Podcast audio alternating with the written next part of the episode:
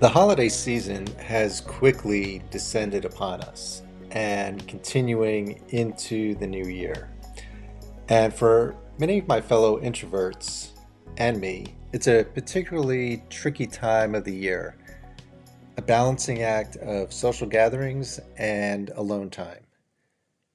Hi, and welcome to the next episode of the Career Optimum podcast. Glad you could be here. I'm your host, Joe Rosenlicht, a certified coach based in coastal Delaware.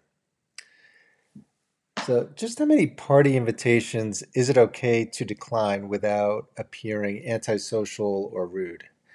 It's different for everyone. For me and for many others, it also depends on how spread apart the events are.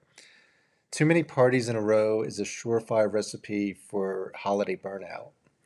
The holidays are supposed to be a time for slowing down, but as we know, that's maybe more wishful thinking than anything else.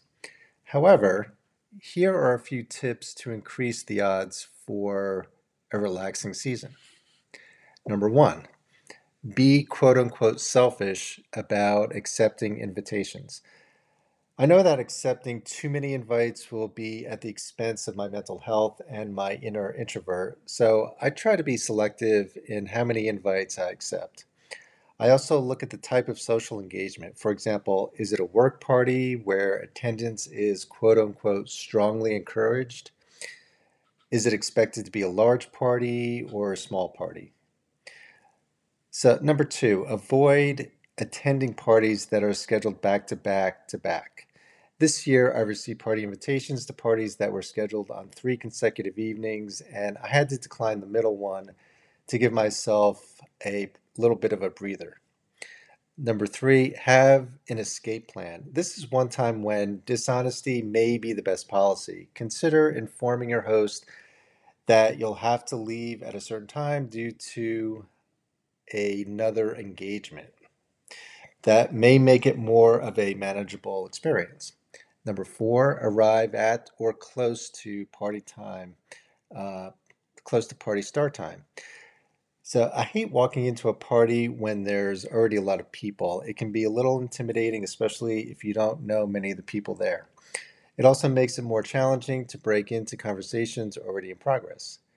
With fewer people, it's easier to get your bearings, feel more in control, and ease into a social event.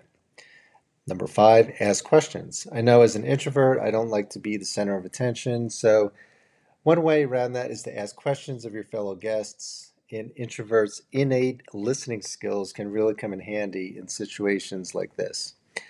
Number six, take breaks. While at the party, see if there's an opportunity to change your environment. Uh, so, for example, go outside and get some fresh air, camp out, in the bathroom for a few minutes or find a quiet spot just to recharge for a moment or two. And finally, number seven, reward yourself afterwards for accepting the challenge. Incentivize your attendance by rewarding yourself on the other side of it. A great incentive for me is an afternoon of quiet alone time, either doing some reading, journaling, watching a movie, working out, or anything else that's going to recharge my batteries after a night out celebrating the holidays. So, there you have it. Thanks for listening to this episode of the Career Optimum podcast. Hope you enjoyed it and be sure to subscribe. And also subscribe to my blog at careeroptimum.com and follow me on Instagram at instagram.com slash careeroptimum. And always remember work to live, don't live to work. Until next time, be well, and thanks again for stopping by and have a relaxing and joyous holiday.